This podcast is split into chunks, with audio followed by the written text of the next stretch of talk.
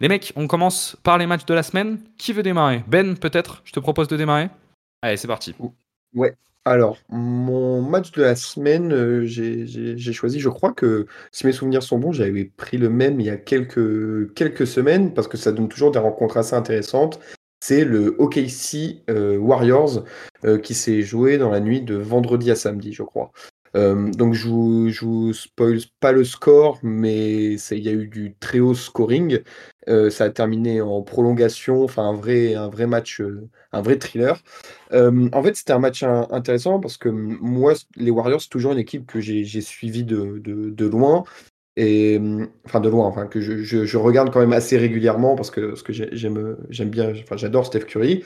Et donc là, ils étaient un petit peu, enfin c'est toujours le cas, mais ils sont un peu en crise. C'est un peu c'est un peu compliqué. Il y a eu une série de plusieurs défaites de suite il y a quelques quelques semaines enfin 5-6 défaites de suite. Là, ils, sont, ils ont un bilan négatif. Enfin, ils sont pas, euh, sont pas au mieux de leur, euh, forme. Et ils jouaient contre, bah, contre une équipe qui, au contraire, euh, elle, enfin, était est vraiment au, au top. je sais plus ils sont combien mais ils doivent être deuxième ou troisième de la deuxième, conférence. Je crois, ouais, de la conférence. Ouais, deuxième, donc vraiment, je regarde en même temps. Vraiment deux équipes aux dynamiques totalement différentes. et en fait, je vais un peu, enfin, le match est je intéressant. Te confirme, deuxième. Hein. Voilà, c'est ça, ils sont deuxième. Donc le, match est intéressant parce que, comme je vous l'ai dit, il y a du scoring, euh, euh, ça, se, ça, se tire, euh, ça se tire la bourre tout le long du match. Il y a des grosses performances de plusieurs joueurs. Et moi, je voulais rebondir sur deux, deux aspects, donc l'un pour OKC et l'autre pour les, pour les Warriors. Donc je vais commencer par OKC. en fait, moi, l'année passée, j'avais un petit peu, un petit peu lâché. j'avais regardé moins de matchs que d'habitude et j'étais un peu passé à côté du phénomène Jalen Williams. Et donc, je voulais profiter de ce, de ce match. Je me suis dit, bon, allez, je regarde un match de Casey et je vois ce que, ce que, ce que ce jeune homme peut donner. Bah, j'ai pas été déçu du, voyage parce que à côté de Shai, à côté de Chet, c'est vraiment un joueur très, très, très intéressant qui, dès, malgré son jeune âge, peut déjà faire beaucoup de créations pour lui-même. C'est vraiment un style, un style visuel plaisant. Il drive beaucoup, il est physique. il peut et il rentre en plus des, des, trois points. la première action sur ce match que lui il fait, voilà, c'est il, il, se crée un trois points tout seul, pas en catch and shoot, un vrai un vrai pull-up après dribble. Il le rentre comme ça après, ça, ça lui ouvre ça lui ouvre des, des, drives et il drive, il drive, il drive, il va sur la ligne. Euh, voilà, enfin c'est vraiment un joueur, euh, un joueur très très intéressant. Euh, donc je vous conseille, je vous conseille de, de, suivre. Alors ça reste un jeune joueur, il a des axes de progression, notamment la création pour, pour autrui, où ça reste un, un, soliste, on peut dire. Mais, mais c'est un gars, un gars très intéressant que je vous conseille de, de jeter un coup d'œil. Et le match de vendredi est un bon exemple de ça. C'est le troisième meilleur passeur hein, aujourd'hui de OKC avec 3,7 ouais, bah, je pense que, on en reparlera peut-être un autre jour, mais je pense qu'il manque un peu quand même de, de derrière, euh, comment il s'appelle, Josh, euh, Josh et, Shai. Alors il y a Misic qui joue pas, peut-être pas suffisamment, mais, mais en fait c'est, je, je pense que il est encore, enfin en tout cas sur ce match-là, il a fait quelques quelques belles passes, mais il peut encore s'améliorer. Ça reste un jeune joueur qui est avant tout focus sur, sur lui-même, quoi effectivement, euh, moi j'avais fait un article en début de saison pour dire que Misic était le joueur qu'il fallait au KC. Le problème c'est qu'aujourd'hui Misic ne joue pas, notamment parce que Azaya Joe euh, a des très bons pourcentages euh, à 3 points, ils ont à 10 points par match à 45% au tir, et que celui qui a surtout pris la place qu'aurait pu prendre Misic, c'est Carson, Carson, Wallace, euh, qui a joué tous les matchs depuis le début de saison, qui a un vrai temps de jeu et qui tourne quand même à 52% à 3 points. Hein. Euh, Carson Williams, qui est absolument délirant, et en fait, ça lui assure sa place devant Misic depuis le début de saison, parce qu'en fait, son pourcentage à 3 points descend pas. quoi. il, y a, sa euh, défense aussi à Carson Wallace qui est vachement intéressante. Ouais, tu as raison. En fait, il a effectivement ce premier atout qui est sa défense. Euh, je sais pas si ça serait suffisant pour passer devant Misic s'il y avait que sa défense, mais il se trouve qu'en plus il est hyper adroit. Euh, par contre, la contrepartie, c'est que Ben a raison. Derrière Shai et euh, Josh Giddy, il y a vraiment zéro créateur. Donc ils sont en fait extrêmement dépendants de la création de Shai. Et moi personnellement, je trouve que ça leur, manque et que tous les passages où Misic joue, c'est quand même mieux, mais il est en train de disparaître de la rotation. T'as un avis toi, Quentin, sur cette équipe d'OKC C'est une équipe que j'ai pas encore trop regardée cette année, mais que j'ai un peu suivi quand même. Et euh, ouais, c'est une équipe que j'aime bien. Ils ont un jeu un peu euh, atypique avec beaucoup d'écrans de, la part de guard. Où en fait tout le monde est un peu capable de porter la balle ou alors d'aller poser un écran. Et du coup, ça leur permet de pas mal chercher les, les mismatchs et d'attaquer en fait un peu qui ils veulent. Donc, euh, Donc c'est assez intéressant. Euh, j'ai un peu de mal avec le début de saison de Josh Giddy, comme pas mal de, monde, je crois, sur, euh, sur, bah, le début de saison. Hein. Bah, du coup, un peu les deux. Mais là, je parle surtout du terrain. notamment, enfin, c'est défensivement où c'est vraiment très très compliqué. Et en plus, il a pas l'air d'avoir beaucoup progressé en attaque, donc donc ouais, à suivre, mais ça peut être, ça peut être euh, une année euh, tendue pour lui et pour la suite de sa carrière. T'es pas un grand fan, toi, de Josh Giddy de base hein? Ça va. Disons que j'aime beaucoup son passing, mais que s'il arrive à rien développer derrière, euh, en fait, il pourra juste pas jouer à NBA, quoi. Ouais, son... effectivement, je crois qu'il est même plutôt en recul hein, par rapport à la saison dernière. Alors, dans quelle mesure il est en recul, enfin en recul statistique, dans quelle mesure il est en recul statistique, parce qu'il y en a d'autres qui émergent, ça c'est toujours difficile à dire, mais il est plutôt en recul. Pour revenir sur ce que disait Ben autour de, Jalen Williams, euh, moi, une chose qui m'avait marqué la saison dernière, c'était effectivement sa bonne saison. Euh, mais quand était arrivé le play-in, j'avais trouvé que nous ont joué un ou deux matchs au play-in, deux matchs, il me semble, au Casey de mémoire. Mm, euh, ils avaient laissé tomber en fait ce rôle de connecteur qu'il avait. On était rentré vraiment dans du full Shai Gilgeous Alexander. Et je trouve que parfois, ça peut être un peu la limite de cette équipe qui, quand ça devient dur, ne fait plus que confiance en, en Shai Gilgeous Alexander. Je sais pas ce que tu en penses, toi, Ben. alors, honnêtement, en tout cas sur les matchs que j'ai vus sur ce début de saison, ça, ça va. Mais je pense que surtout l'année dernière, le play-in, c'était vraiment, euh, je ne vais pas dire que c'était inespéré, mais euh, ils ont un peu surpris tout le monde en arrivant jusqu'au play-in. Et ça reste une équipe euh, très jeune. Donc je pense c'était vraiment une première expérience dans le bain des matchs à enjeu direct. bah, quand c'est comme ça, quand tu es une, jeune équipe, c'est pas surprenant que tu mettes le ballon dans les mains de ton meilleur joueur, qui en plus, pour le coup, enfin sur la saison dernière, était un, joueur top 10 sans aucune hésitation. Quoi. On parle même pas d'un leader un peu bancal, on parle d'un gars vraiment, assuré. À côté de lui, il y avait des, des, gens comme, bah, comme Jalen Williams qui étaient quasiment dans leur première saison à temps, euh, à temps de jeu conséquent. Donc ça me surprend pas qu'il que, qu'il était un peu, un peu mis de côté. Mais là, par exemple, cette année, on voit bien que euh, à égalité avec euh, Chet, je sais pas comment, comment ils répartissent, mais c'est une deuxième option claire, claire et nette. Il n'y a, plus, a plus de doute à voir. Enfin, là, ils sont bien partis pour aller en playoff. Tout peut, tout peut encore changer, mais s'ils arrivent à, à, sécuriser une place en playoff, à voir comment il va se développer pendant une première, une première série, parce que ce sera la première, première série de tout ce groupe, donc ce sera intéressant à suivre. Vous êtes toujours aussi émerveillé par euh, Chelton Gren Je sais pas, Quentin, si as un avis sur Holmgren? Ouais, il est impressionnant. Hein. Défensivement, ça change pas mal de choses. Et puis offensivement, vu son efficacité actuelle, bah, c'est forcément très intéressant parce qu'il t'apporte une menace au scoring en plus. Il peut pop, il peut roll. Enfin, non, c'est vraiment euh, le, complément parfait pour, euh, pour cette équipe de jeunes. Donc, euh, aucun souci avec, avec ce, bon vieux Chet Holmgren. On parle souvent de la. Pardon, pardon, Ben. Ouais, non, non, je voulais juste dire pour continuer avec Holmgren, en fait, surtout, c'est vraiment le complément parfait parce que Jalen Williams, on l'a dit, c'est un driver. Donc on parle de Shai, qui est peut-être le meilleur driver de la ligue. On parle de Jalen Williams, qui est un gars, alors j'ai plus les stats, mais euh, enfin si je les, il faut que je les retrouve, mais il est à, je crois que c'est 30, 30% ou 35, entre 30 et 35% de ses tirs qui finissent au cercle et plus de 50% dans les 3 mètres euh, autour du cercle. Donc c'est un gars qui vraiment martèle le, le, le, cercle. En plus de ça, on parlait de Josh Giddy qui, euh, lui, enfin, est pas un très bon shooter. Donc, c'est pareil, il va se, retrouver plus régulièrement dans la, dans la raquette. Donc, avoir un intérieur comme ça qui écarte de façon si qualitative, c'est un peu l'obligation pour passer le step du dessus. Et bah, Chet, il tombe pile au bon moment, au bon endroit. Ouais, et puis on se rend compte quand même que dans une équipe qui a pas trop bougé son effectif finalement, des joueurs ont progressé, d'autres ont un peu régressé, ont du mal à avoir le même impact. Je pense forcément à Josh Giddy. La seule vraie différence de cet effectif, c'est quand même Chet Gren. Et on verra ce que ça va donner à la fin de saison. Mais on parle d'une équipe qui était dixième de sa conférence l'année dernière et qui est deuxième maintenant, avec euh, la seule vraie différence, c'est Chet, quoi. un rookie en plus, c'est tout. ça, rejoint ce qu'on disait là il y a quelques minutes sur euh, le fait que l'année dernière c'était un peu une surprise et c'était pour beaucoup de gars c'était une vraie première saison euh, euh, enfin quasiment pas pro, mais par exemple Jalen Williams, il avait eu aucun rôle avant. Enfin, il y avait d'autres gars, d'autres gars comme ça. Et là, euh, ça se voit vraiment que en, une saison et un été, ils ont pris le pli de ce que c'était qu'être une vraie équipe compétitive et euh, ça s'installe à un haut niveau. Quoi. Ouais, et puis je pense que le fit de Chet est vraiment absolument parfait pour ah cette bah oui, oui, carrément. Un, petit mot sur les Warriors quand même, qui d'ailleurs ont eu des déclarations assez élogieuses hein, sur, sur le Thunder après le match.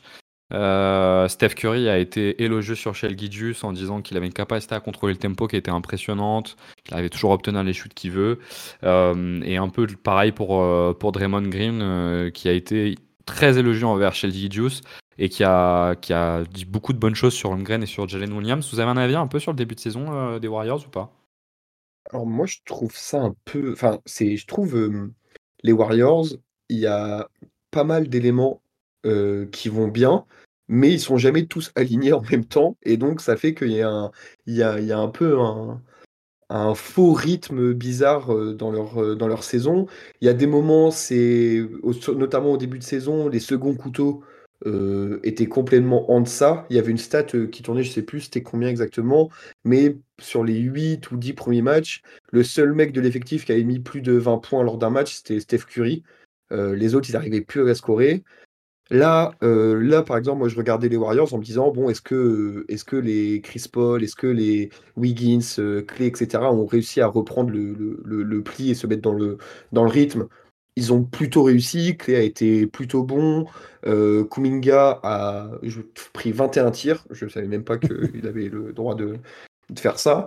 même le, le, rookie, alors je retrouve juste son nom pour pas l'écorcher, c'est Podziemski. Podziemski est très intéressant, un créateur vraiment intéressant en sortie de banc, voilà, il apporte. Mais sauf que là, cette fois-ci, c'est bah, quand tu tombes sur des deux extérieurs aussi explosifs et aussi, aussi forts, bah, quand la, défense extérieure n'a pas tenu.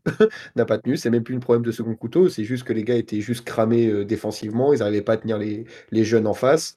Et bah, ils ont pris j'ai plus le score exact, mais c'est, je crois que c'est 38 points de Shai et 28 de Jalen Williams, un truc comme ça. Exactement, c'est sûr. ça, ouais. donc euh, c'est sûr que d'un coup ton, ton match devient beaucoup plus compliqué à, à, Jalen Williams à 12 sur 15. Hein. Ouais, voilà, c'est ça, 12 sur 15, sachant qu'il prend 15 shoots à 3 points. Exactement.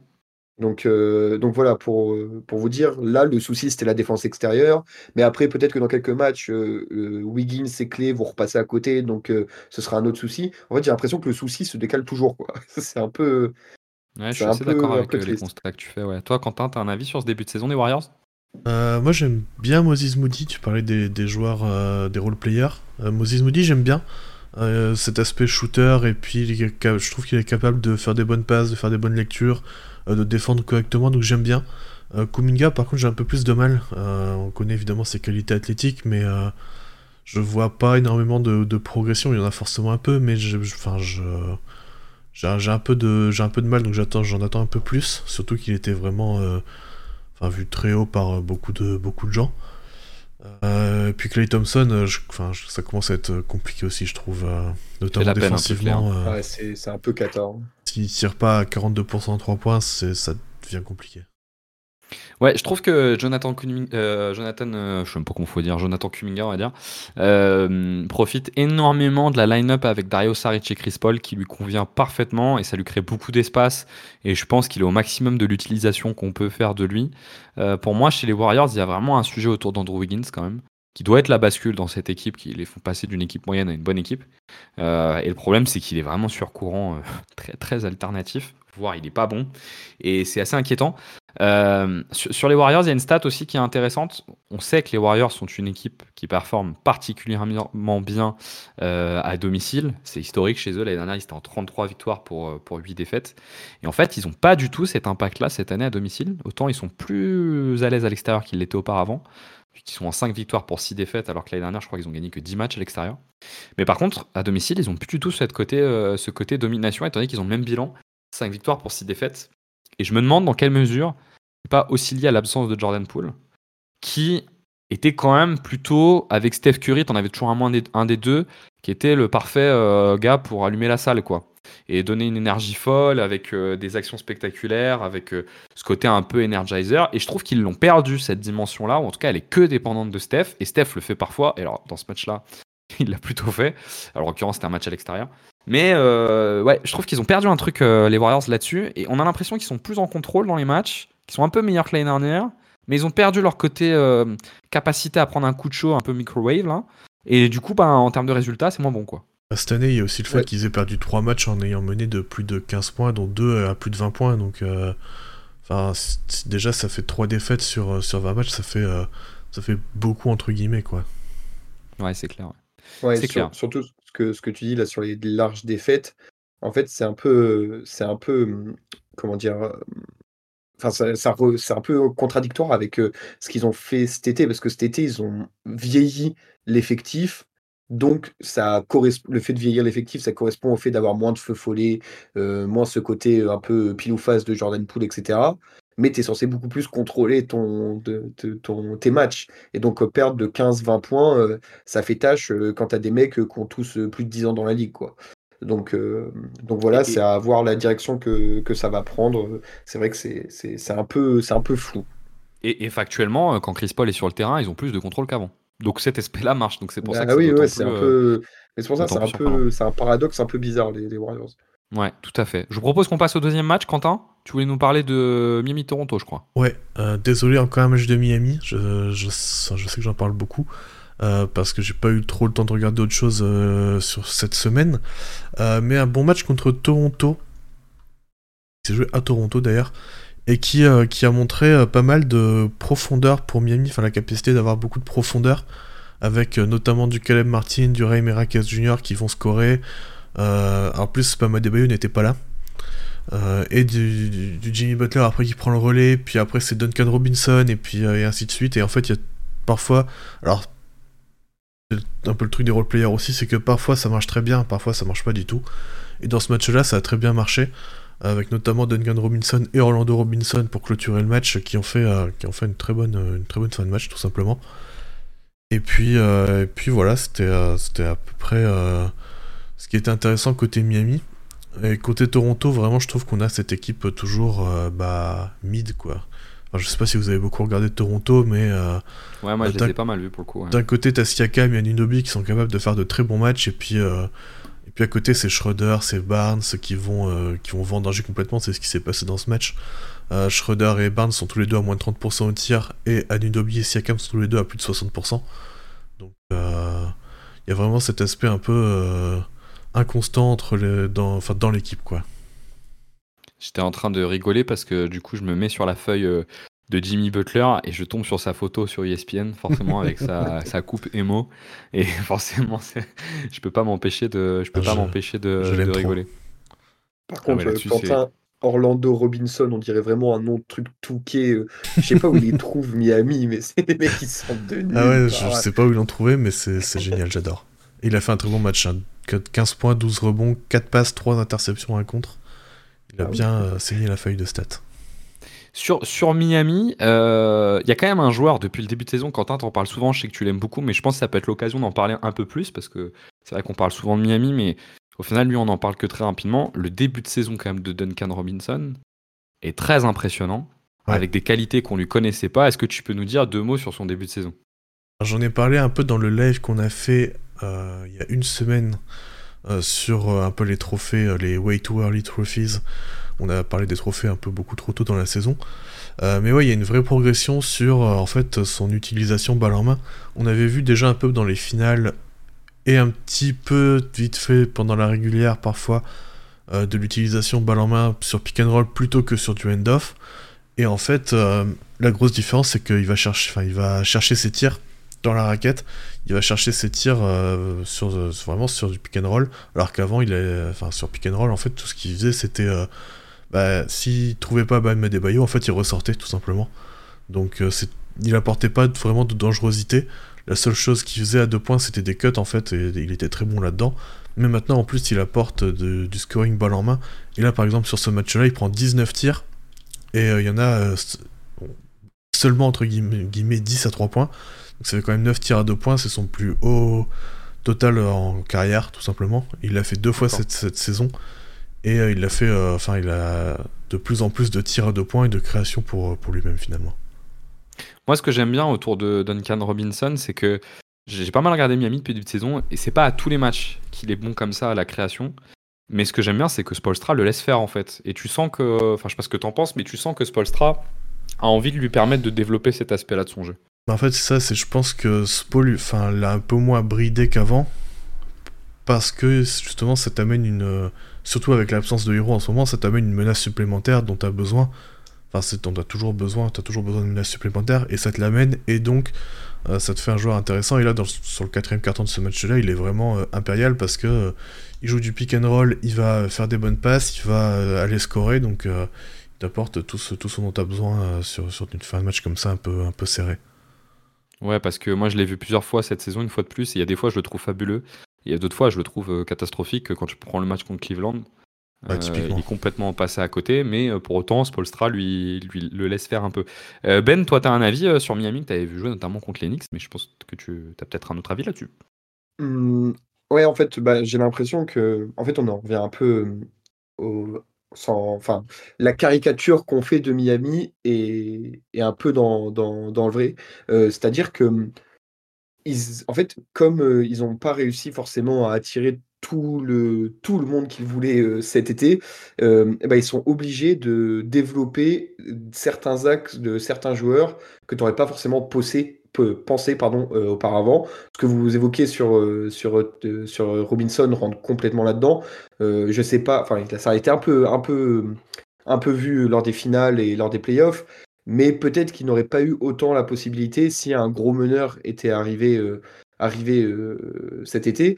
Euh, donc, euh, en fait, ce qui est, ultra intéressant avec Miami, c'est que tu vois toujours des nouveaux gars tenter de nouvelles choses. Tu vois des, joueurs que tu n'attendais pas se développer. Et donc, alors moi, c'est pas l'équipe que je, regarde le plus parce que j'ai déjà, pas mal de, soirées prises à cause des, des, Knicks. Mais, mais en tout cas, à chaque fois, on voit des, bah, systèmes intéressants. On, en a parlé lors de l'épisode sur les coachings. Euh, Spolstra, c'est quelqu'un qui s'adapte énormément. Euh, donc, chaque match, il y a des nouveautés. Vous l'évoquiez avec euh, Robinson, il y a certains matchs où il, où il tente des nouvelles choses, certains matchs où il reste un peu plus dans, ce qu'il faisait auparavant. Et c'est ça pour, pour tous les joueurs. On en avait parlé notamment avant la saison, voir ce qu'allait devenir l'aspect offensif de Bama Debayo. Bah, on, voit qu'il y a des axes sur lesquels il progresse, sur lesquels il travaille. Donc c'est vraiment bah, toujours intéressant à, regarder, même si c'est pas l'équipe que, je regarde le plus.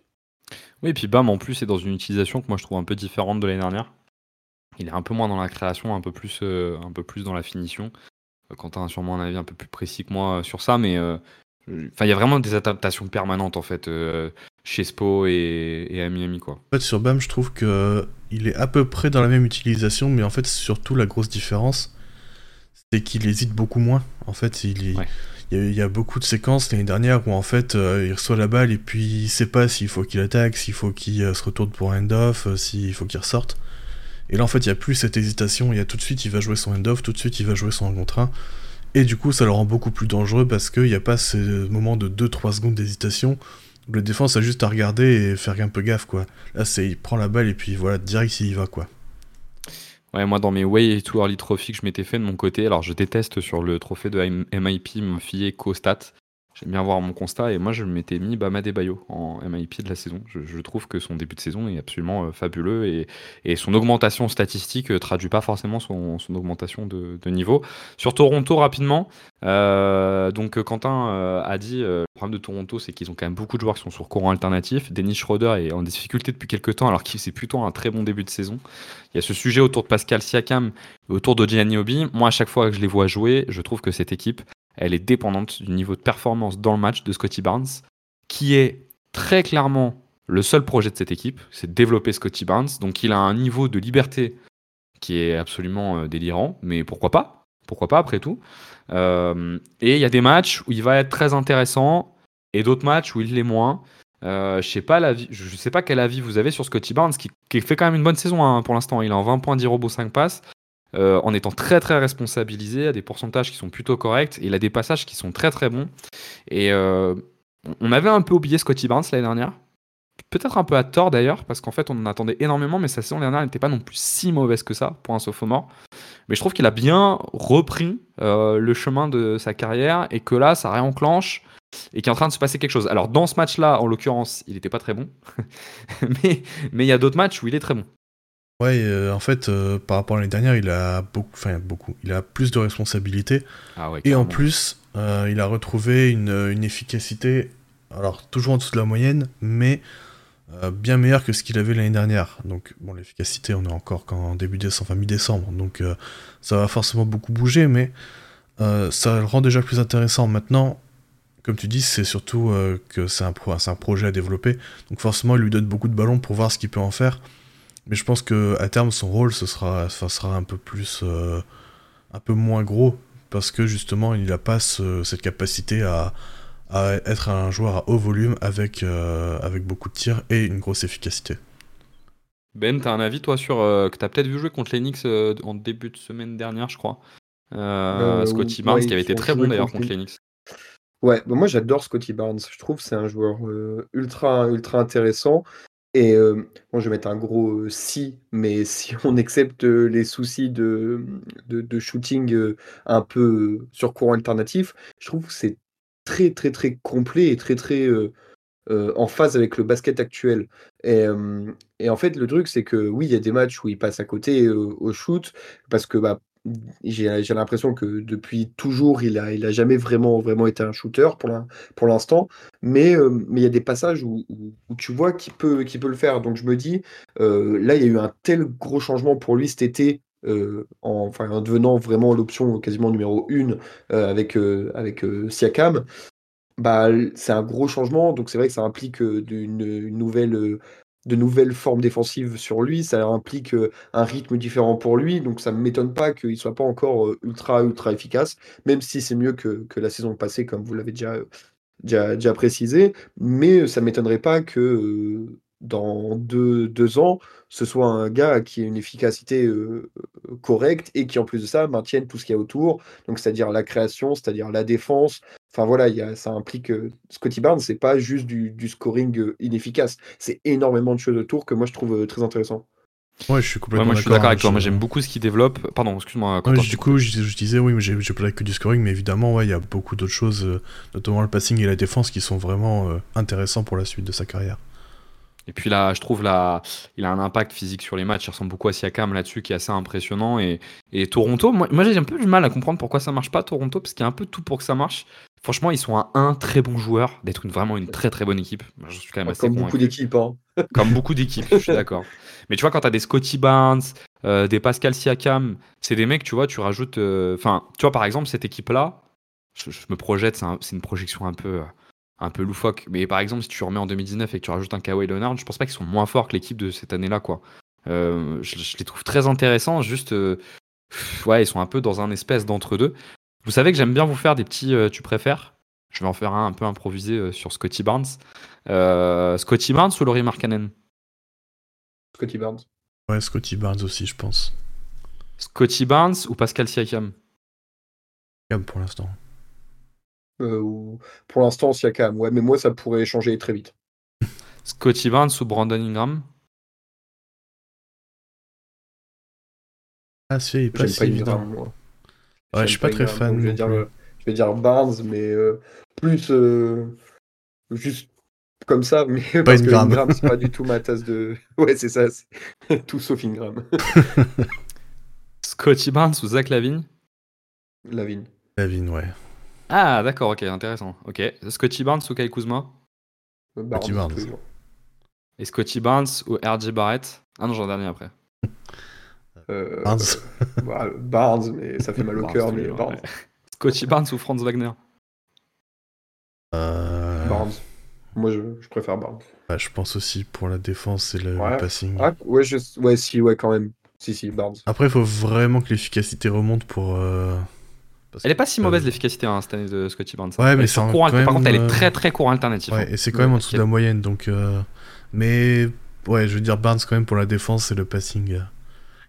Euh, ouais, donc ça, veut dire quand même qu'on que vous le mettez assez haut pour un joueur qui est encore très très jeune. Hein. J'en ai Scotty Barnes, c'est un 2001. J'en ai un dernier si tu veux. ouais. Scotty Barnes ou Evan Mobley? Ouh, alors c'est pas tout à fait le même poste, mais ah ouais, putain. Ah, Evan Mobley, putain, moi j'adore Evan Mobley, mais bridé par le fait de jouer avec Jared Allen. Ah, je, je... Ah, c'est putain, il est super compliqué celui-là. Moi, je veux dire Barnes. Moi, je préfère Barnes, je pense. Ah, putain. Euh... Ah, putain, c'est. Ouais, Barnes quand même. Parce que je, pense dans... je pense dans 2-3 ans, si euh, il suit la courbe que, je lui vois, alors je suis pas Nostradamus, mais euh, j'espère euh, avoir raison. Bah, je le vois, je pense avoir vraiment un rôle euh, au moins offensif bien plus intéressant que ce que t'apportera Evan Mobley. Même si Evan Mobley, c'est très bien, c'est pas le, le, débat. Moi, j'ai Mobley encore pour l'instant. Alors, ouais, il y a niveau de responsabilité offensive, il y en a moins, mais aussi parce qu'il joue avec deux énormes porteurs de balles. Bien sûr. défensivement, je le trouve, enfin, je trouve trop, trop, trop intéressant de via son profil et via le joueur qu'il est tout simplement. Dernier match de la semaine, on va aller assez vite parce qu'on a déjà pas mal parlé sur les, les matchs de la semaine. Pour information, généralement, je fais un petit signe pour dire qu'on coupe et qu'on essaie de finir. Je l'ai fait, je pense, il y a à peu près 6 ou 7 minutes et c'est moi ah, qui ai arrêté de relancer. Donc, c'est pour vous dire comme cette émission parfois peut partir en sucette. Alors, euh, on va aller assez vite. On voulait, moi, je voulais vous parler du Spurs Chicago de la semaine. Pourquoi? Parce que je voulais regarder un peu le passage de Victor Wembanyama en poste 5. Euh, c'était un match plutôt intéressant entre deux équipes qui sont quand même un peu malades, même si les Bulls ça va mieux. Je crois qu'ils sont sur 4 victoires de suite. C'est ce que tu me disais, Ben, tout à l'heure. Euh, mais le but, c'est de se concentrer surtout sur les Spurs euh, et notamment sur cette transformation. Moi, je vous dis un peu ce que j'ai vu sur ce match-là. C'est plus une analyse à chaud et j'avais vu, j'ai vu deux trois matchs de Victor sur ces deux dernières semaines et je fais un peu toujours les mêmes constats. Alors globalement sur ce match-là, les Spurs ont très bien démarré et euh, ça s'est mal terminé. Je pense qu'il y a un petit problème chez les Spurs euh, psychologique là parce qu'ils ont un peu de peur de perdre et ça leur a fait, ça leur a fait perdre quelques matchs serrés. Mais globalement, ils ont quand même des bons passages, voire des très bons passages. Je trouve que Victor fait juste des choses qui sont trop compliquées. On lui demande de faire des trucs, franchement, sincèrement, que je trouve trop compliqués. On voit en début de match, il est très impliqué sur des coast-to-coast, où en fait, les équipes ont commencé à s'adapter à, à, ça sur lui, en fait, lui ferme le chemin très très haut. Et par peur un peu de perdre la balle, parce qu'il la perd vite sur ces coast-to-coast là, en fait, il lance son Eurostep de très très loin. Et forcément, c'est difficile euh, d'être efficace. Sur tout ce qui est de la création pour lui, je trouve qu'il n'arrive pas à progresser. Euh, ce qui n'est pas inquiétant en soi, mais pour moi, il n'arrive pas à progresser parce qu'il n'est pas assez mis en confiance avec des situations de jeu qui lui permettraient de gratter des paniers rapidement et de monter un peu au scoring. Et en fait, cette équipe des Spurs, quand elle n'est pas trop focalisée sur Victor, je la trouve plutôt intéressante. Ils arrivent à développer du jeu. Ils ont des gens intéressants, notamment quand Trey Jones est sur le terrain. En plus, la relation entre Victor et Jeremy Sohan marche plutôt bien. Je trouve d'ailleurs que globalement, les trois à l'intérieur, ça marche bien, Sohan, Collins et, Victor.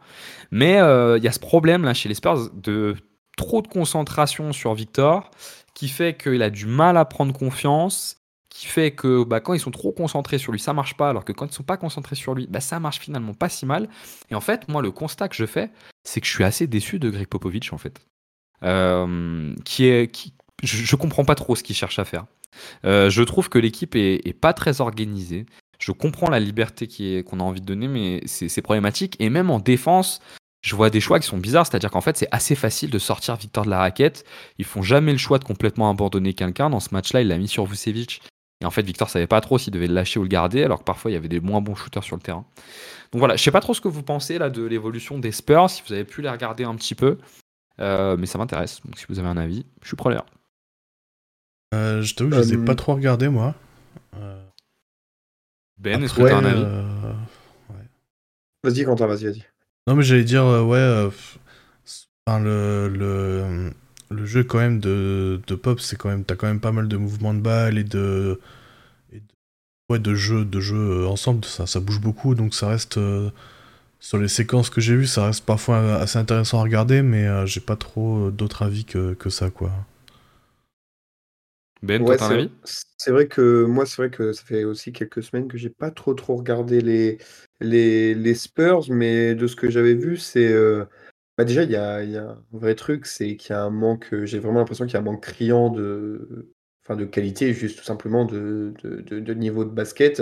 Alors, je suis assez d'accord avec toi sur, euh, sur Popovic, sur, euh, on se questionne un peu sur, sur ce qu'il met en place, mais je pense aussi qu'il Enfin, faut s'adapter à ce roster qui me semble quand même très, très, très, très, très limité. Et donc, tu n'as pas forcément la possibilité de mettre énormément de choses en place, je pense. et donc, en fait, enfin, c'est comme c'est ce que, ce que tout le monde dit un peu sur les réseaux et tout, c'est que ça reste une année, je pense, c'est vraiment une année d'expérimentation au, possible. Et que même si ça doit passer par des plusieurs matchs, voire des dizaines de matchs où Victor n'est pas dans son élément où il est le, meilleur, bah ça, passera par là parce que je pense qu'ils peuvent pas vraiment faire, euh, autrement au vu de, ce qu'il y a autour. Ouais, bon, on va pas passer trop de temps du coup sur les Spurs si vous avez pas trop d'avis, mais moi je suis j'ai du mal avec cette, euh, approche euh, de full liberté autour de Victor pour voir ce qu'il peut devenir. Moi, je reste quand même assez convaincu que pour faire progresser un joueur, il faut lui conserver des zones de confort et que c'est la confiance qui fait que tu progresses plus vite. Et je suis pas persuadé que Victor soit dans une grande confiance en fait. Et son efficacité à mi-distance a tendance à chuter, déjà qu'elle était pas très haute. À 3 points également, alors il lui reste des choses près du cercle, et pas de doute sur le fait qu'il va devenir très très fort. Mais ça aura pu se passer autrement. Donc voilà. C'était mon, ça me permettait de faire mon petit coup de gueule sur, euh, sur Popovic et sur les Spurs. Les gars, je vous propose qu'on passe au In-Season Tournament.